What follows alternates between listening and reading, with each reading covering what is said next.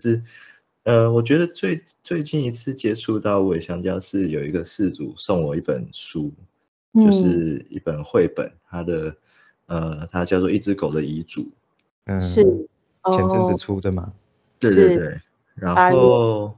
对那个时候我看我就觉得哇，这个呃，应该说他没有很明确的把这个啊、就是临终的一些状况写出来，他有点像是用那只狗拟人化的口吻来来表达，呃，就是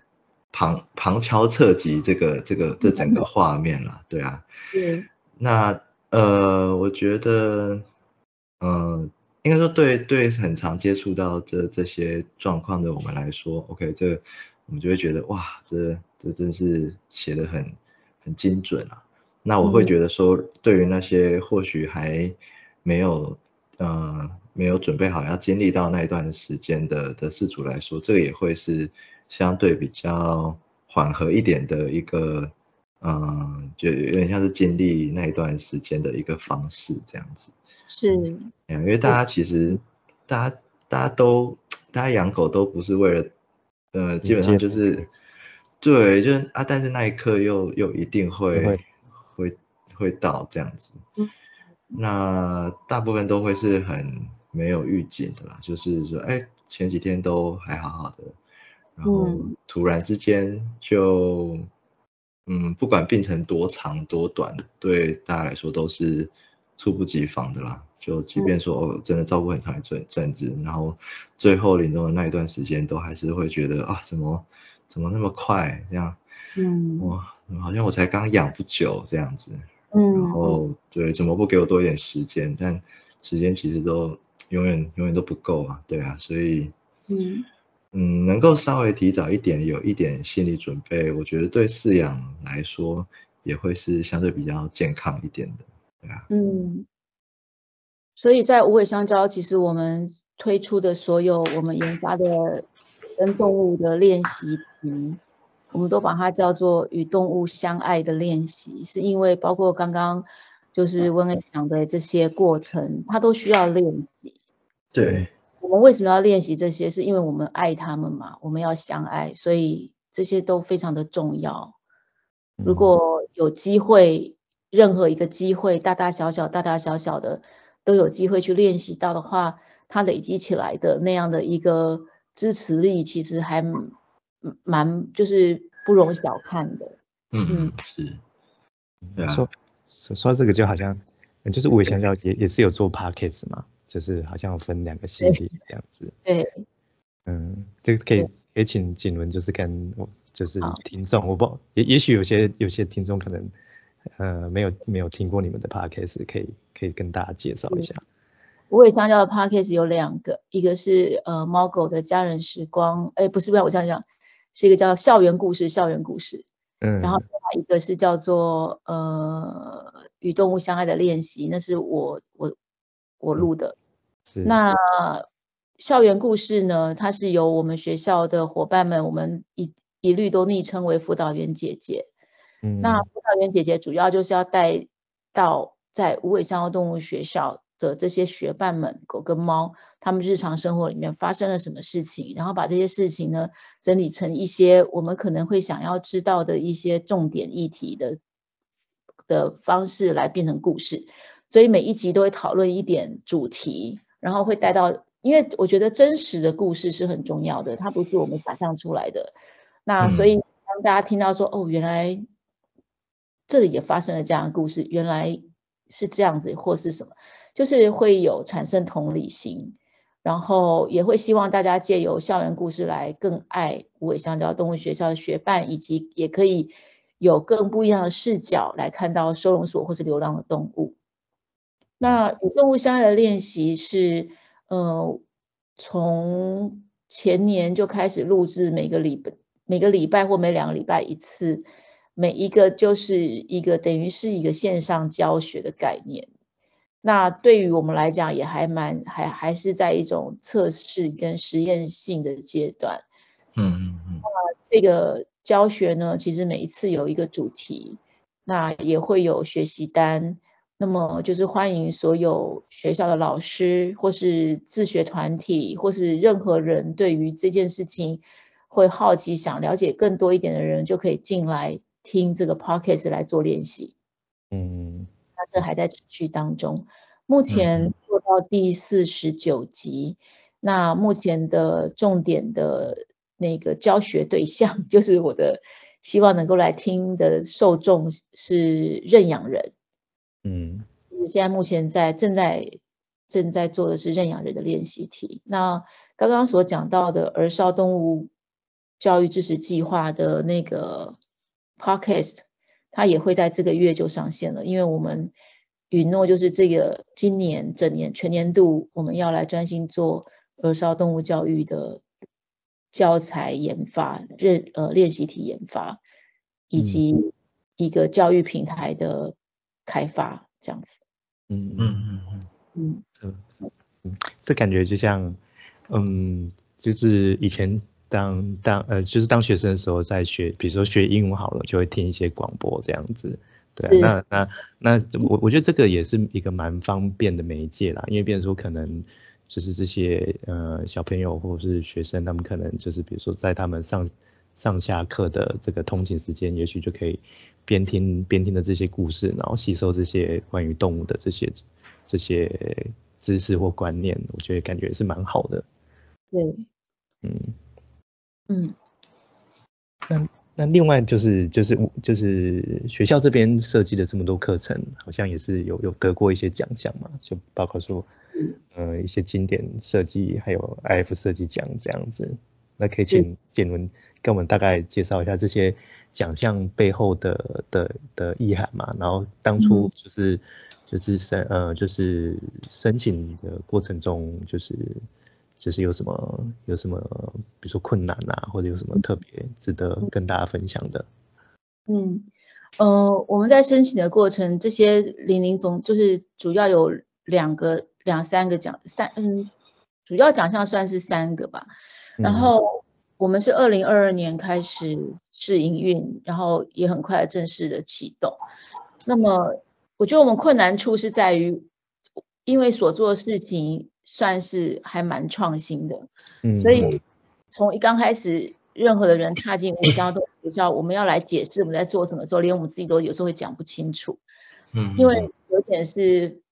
呃，跟。以往的大家的思考习惯是不一样的。那五尾山奥动学校有一件事情很特别，就是我们从一刚开始试营运的时候，其实我们整体就是一个在一个服务设计概念之下的一个学校。这个服务设计的意思就是，我们是针对着，我们是已经知道了说我们想要达到的结果是什么。比如说，我们要达到零弃养。我们要达到每个人都可以得到这个动物教育的机会，我们要达到呃各式各我们有各式各样的目标，但是我们要设我们要为这些目标去设计出一种方法，然后为了这个方法还要去去讨论检讨这当中的过程，然后可能会需要的他成功的呃可能性跟他所需要的其他的专业来配合。还有我们去是不是需要一些互动的设计等等这些，嗯嗯，它其实是有一个蛮紧密跟长期的研发过程，一直到现在都还是。那这个服务设计整体它其实就是一套东西，所以我们用这一套东西呢去参加，比如说经典设计奖，然后 I 德国的 IF 设计奖，我们是把这套东西端出去说。我们要做的是社会服务里面的这样的一个教育的项目，然后我们要用这些、这些、这些方法，然后我们达到了这些、这些、这些成果，这样是这样子，所以我们就有顺利的得到了这几个奖项。那其中还蛮让就是团队振奋的是关于德国 IF 的设计奖，因为它并不容易。然后我们得到的是服务设计。项目里面的教育与学习类别，嗯，这样，那就会觉得啊，我们能够得到这些肯定，就表示我们至少还在一个正确的道路上，这样子。嗯。对，所以所以这些这些课程是是等于是老师的团队一群人负责发想的嘛，或设计的。对，还有外面的专家，其实我们都有每一次每一次的课程，每一次就是每一。不管哪一个我们在无尾香蕉里面所做的项目，它其实之前它的它要被推出去之前，我们都已经经过了无数的工作坊的讨论。嗯嗯嗯。然后就是嗯，而且我觉得无尾香蕉有一个很可爱的精神。嗯。因为这件事情很新嘛，所以都有一种随时准备好要再做任何改变的一种状态。就是希望能够跟大家走得越来越好，越来越契合。因为我们毕竟会希望推出的教育是合乎现在的时代，不会离开现在时代太远。不然讲一些太跟他们离太远的东西，他们大概也会听不懂吧？对，也不也不合时宜啦。是，嗯嗯，因为因为听听老师这样讲，因为一开始我对无尾香蕉学校的的的，嗯，应该说想象嘛，因为因为。就是当初看到，哎，又有在有一些那种轻食啊、咖啡，所以我原本以为是类似那种宠物餐厅之类的。但但但其实这样听老师这样讲解下来，就发现它真的是一个学校，它的目的是去去让这些民众去学习怎么跟动物相处这样子。我觉得这个好像在目前台湾的的整呃社会好像比较少这类的的单位在。在做这样的事情，老老师有知道其他的的单位或者是？我觉得其他单位大家也开始在做一些教育的事情，做教育事情也变多了，但呃，可能就是我所知道的，可能就是每一个人都专注在一小个部分，嗯，有没有整合起来这样？对对对，那无尾香蕉是。无尾香蕉也不能不敢说我们有整合，但是比如说儿少动物教育支持计划，我们所研发的练习题的范围就是从你好到再见，就是我们设计一整套完整，让孩子们从开始认识动物，到照顾他们、认识他们、照顾他们，到有一天要跟他们说再见为止的这个路程是什么？嗯，那我觉得你你把这段路程能够。经历过，就是在纸上，在课堂上，在讨论。你有先经历过，听起来好痛苦啊！因为我觉得我根本说有一件事情很好玩。我在开始接触之后，我才发现，其实十五岁为止的这些儿少们，他们对于死亡的概念跟我们大人是不大一样的。哦，对啊，对他们的死亡就是就是，我觉得还是很模糊的哎。嗯，然后比如说同意。一只金龟子死了之类的，兔子死了，然后而且有些死亡的感觉是来自于大人给他们的，其实并没有那么深刻。于是因为这样，所以我就觉得说，哇，这很好塑形。嗯，了解。嗯嗯，死亡，对啊，很难呢。因为真的，我觉得年纪越大越可以可以了解了，因为。像我现在，你女儿有时候会借到一些跟死亡有关的那个绘本，就是从图书馆借，所以就是有时候会借到什么，可能他的呃爷爷啊，或是阿妈死掉这样子，就是绘本里的角色啦，呀，然后他就会就会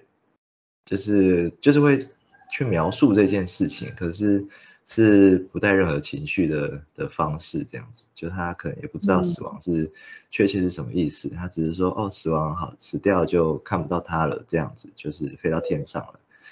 对啊，但就是，嗯，就像就像刚老刚老师讲，他对这个概念还是非常非常的模糊，然后也会让我想到我小时候，呃，某些亲人过世的时候，其实也是，嗯，过了很久很久以后才真正的意识到。这件事这样子，对啊，所以如果说可以，嗯，在我不确定，因为呃，让他们可以建立一个相对比较好的呃心态来饲养动物的话，就嗯，对，应该说应该也不也不是饲养动物啦，应该说面对未来有可能的死亡的话，或许会是嗯，在养动物相对比较 轻松的一个一个方式，就不会像刚刚我们提到说那么猝不胜防这样子。对，而且我觉得死亡，你不要说是动物，其实人类死亡就是一个我们必经之路嘛。它无论如何，我们就是会遇到的，所以也许还蛮，其实我们都没有人有标准答案，对吗？所以还蛮困难，大家 蛮值得大家一起来让这件事情变得可以怎么说呢？好好度过一点嘛。嗯嗯，对，好像也只能这样。对 对啊，我们就是尽可能的去延长。呃，面对这件事，呃，受益者的工作就是尽可能去延长面对这件事的时间。当然，这件事终究会发生，所以可能还是会需要一些呃良性的心理准备，这样子。嗯，是是没错。每呃，我有一些事主啊，就是那种重症病患，最后狗过世了，他们呃，如果比较熟的话，我们可能就会聊天，然后我就会告诫他们不要再养狗，不要再养。对。但通常这种大概隔个半年、一年左右，又会再带着新的狗来来找我就诊这样子。嗯，对啊。当当然，呃，他们后来一定也是度过一段蛮难过、难受的时间时间。但是，呃，通每几乎每一位在饲养小狗的的饲主都会有一个很呃几乎是神奇的故事，就是不管是。呃，有以前给我托梦啊，或者是呃看到了某一个呃类似像神谕的东西，然后引导他们真的再去饲养这只狗。但就是我会觉得是是是蛮神奇的啦，就是经历过这样子的伤痛，然后他们还有勇气再去饲养下一只狗，就觉得嗯，这这是一件蛮蛮。不可思议的事情，我觉得，我觉得应该他他应该会在他的上一段饲养这些动物的经验中得到一些体悟，或者是克服一些他的困难啊，所以才有他才会有勇气再再继续饲养这样子。对啊，我的体悟就是不要再养，不要 养。所以所以你之后真的都不会再养吗？嗯，暂时应该说，我不会自发性的去养，就要养也不是我我要养的这样子。对啊，觉得真的是太太痛苦了。嗯，我我我想要呃分享一下我自己这个小小的这关于这部分，就是我我曾经第一只狗狗过世的时候，就是难过到可能我开车的时候，我都觉得车子来撞我都没关系那种难过。那经过这个，后来又经过自己有过一个阶段，有很多的狗跟很多的猫。那么再经过照顾街上流浪猫，然后再到现在的无尾香蕉动物学校，我现在还是有非常多的狗跟猫。那我其实又回想我自己非常痛苦的那个阶段，但是我我在后来这么多跟动物相处的经验里面，我觉得能够让我自己。比较就是能够现在很平静的看这些事情，是因为我觉得我把它看成是一个嗯非常珍惜而且值得感谢的一个学习的阶段，就比较像医生刚刚所讲的那种感受，就是这段这这一段期间，不管几年，我们因为这样在一起，所以我跟你学得了这么多美好的事情，然后我也非常谢谢你，所以接下来我如果有机会再遇到另一只我要相爱的动物。我会知道我要怎么样去更爱它，或者我要怎么样的去更爱我自己等等的。我就觉得，如果把每一次相遇都作为是一个学习的相爱的机会，就觉得这样会太棒了。